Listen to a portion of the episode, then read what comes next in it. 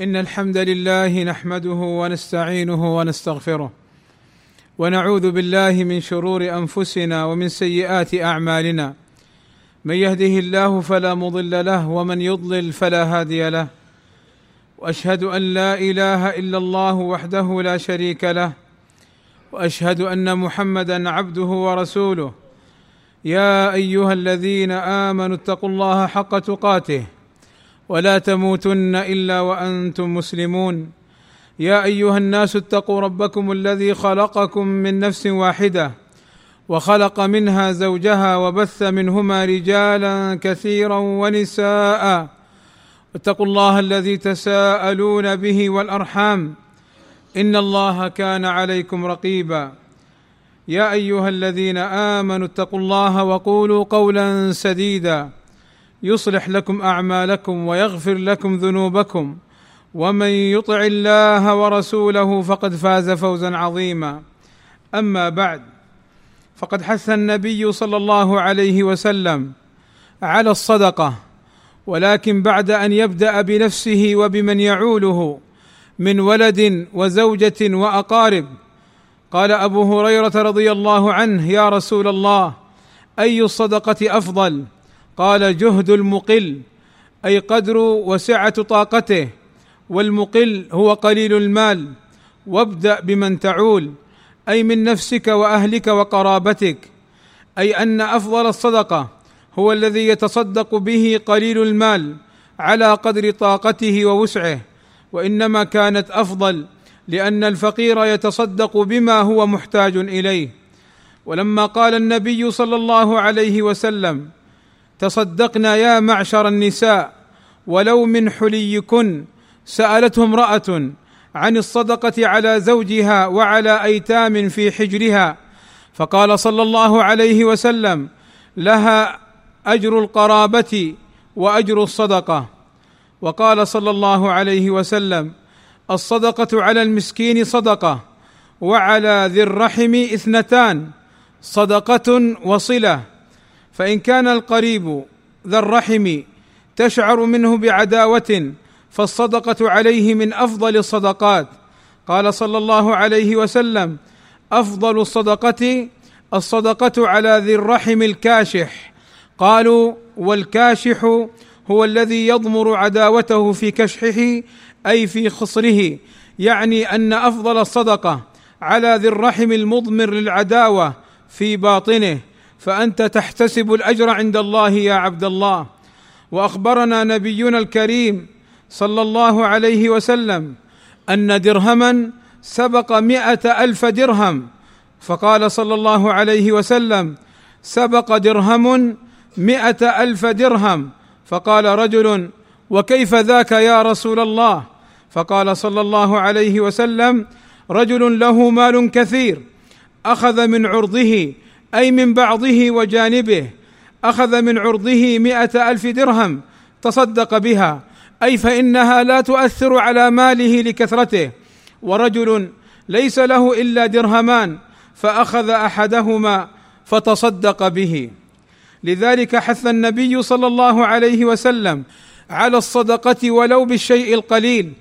فقالت أم بجيد رضي الله عنها يا رسول الله إن المسكين ليقوم على بابي فما أجد له شيئا أعطيه إياه.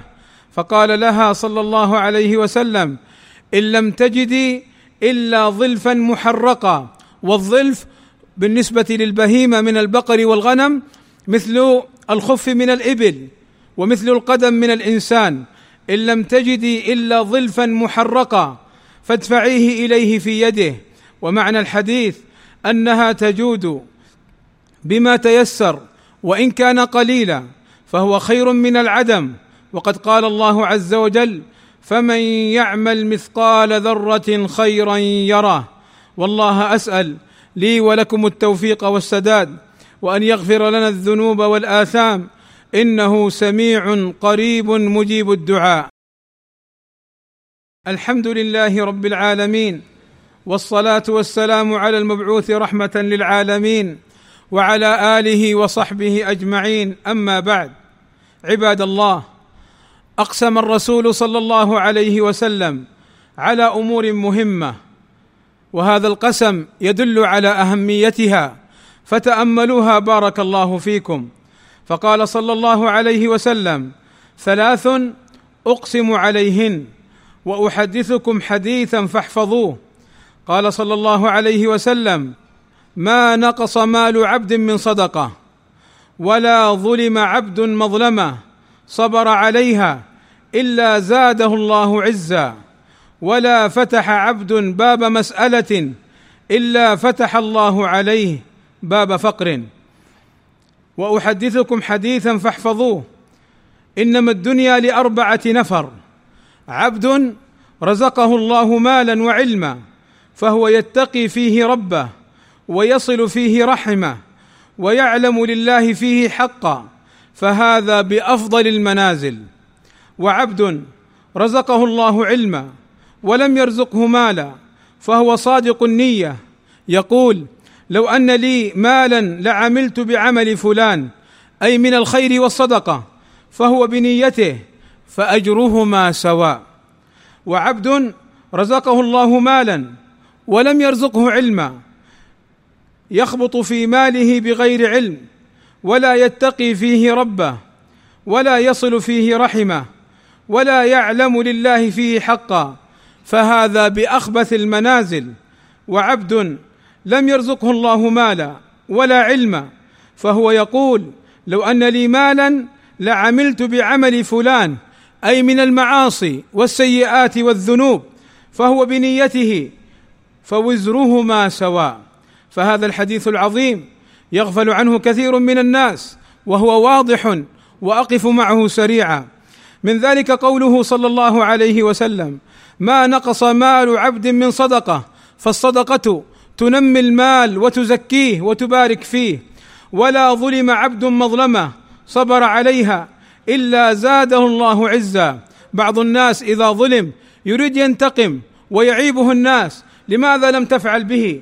لماذا لم تؤذه؟ لماذا؟ لماذا؟ ولا يصبر. والرسول صلى الله عليه وسلم يقول ولا ظلم عبد مظلمة. صبر عليها احتسب الأجر عند الله عز وجل. إلا زاده الله عزا وبعض الناس من غفلتهم يظنونه ضعيفا وهو قوي بالله عز وجل. قال ولا فتح عبد باب مسألة. باب مسألة أي أنه يطلب من الناس المال وهو عنده. ما يغنيه فيفتح على نفسه باب المسألة. وسؤال الناس يظن بذلك أنه يتكثر من المال وهو في الحقيقة أن الله عز وجل يفتح عليه باب فقر. ثم مثل النبي صلى الله عليه وسلم بمثلين مثل رجل صاحب مال وعمل صالح ورجل صاحب مال وعمل سيء ورجل لا مال عنده ونيته صالحة ورجل لا مال عنده ونيته سيئة. فالرجل الذي صاحب علم ومال له أجره عند الله والذي له علم وأراد أن ينفق ولا مال له يشاركه في الأجر. يتمنى أن يتصدق يتمنى أن يفعل الخير ما عنده مال لكن نيته صالحة فهو كذلك الذي أنفق أجره عند الله عز وجل. ورجل رزقه الله مالا فبدل أن ينفقه في سبيل الله وأن يشكر الله على نعمه يصرفها في الحرام ويصرفها في غير وجهه فهو آثم ورجل لا مال عنده ومع فقره إلا أنه يشتهي ويتمنى أن يفعل المعاصي فهو بمنزلة ذلك العاصي الذي عصى الله عز وجل. فراقبوا أنفسكم عباد الله في أموالكم وفي علمكم وعملكم واخشوا الله عز وجل. اللهم ارض عن الخلفاء الراشدين أبي بكر وعمر وعثمان وعلي وعن جميع صحابة رسول الله صلى الله عليه وسلم وعنا معهم بمنك وكرمك يا أكرم الأكرمين. اللهم آتنا في الدنيا حسنة وفي الآخرة حسنة وقنا عذاب النار. اللهم وفقنا للعلم النافع والعمل الصالح واتباع سنة نبينا محمد صلى الله عليه وسلم. اللهم وفق ولي أمرنا الملك سلمان بن عبد العزيز لما تحبه وترضاه وأصلح اللهم به العباد والبلاد واحفظه اللهم من كل سوء وولي عهده محمد بن سلمان. اللهم وفقه لما تحبه وترضاه. وصلى الله وسلم على نبينا محمد وعلى آله وصحبه أجمعين. والحمد لله رب العالمين.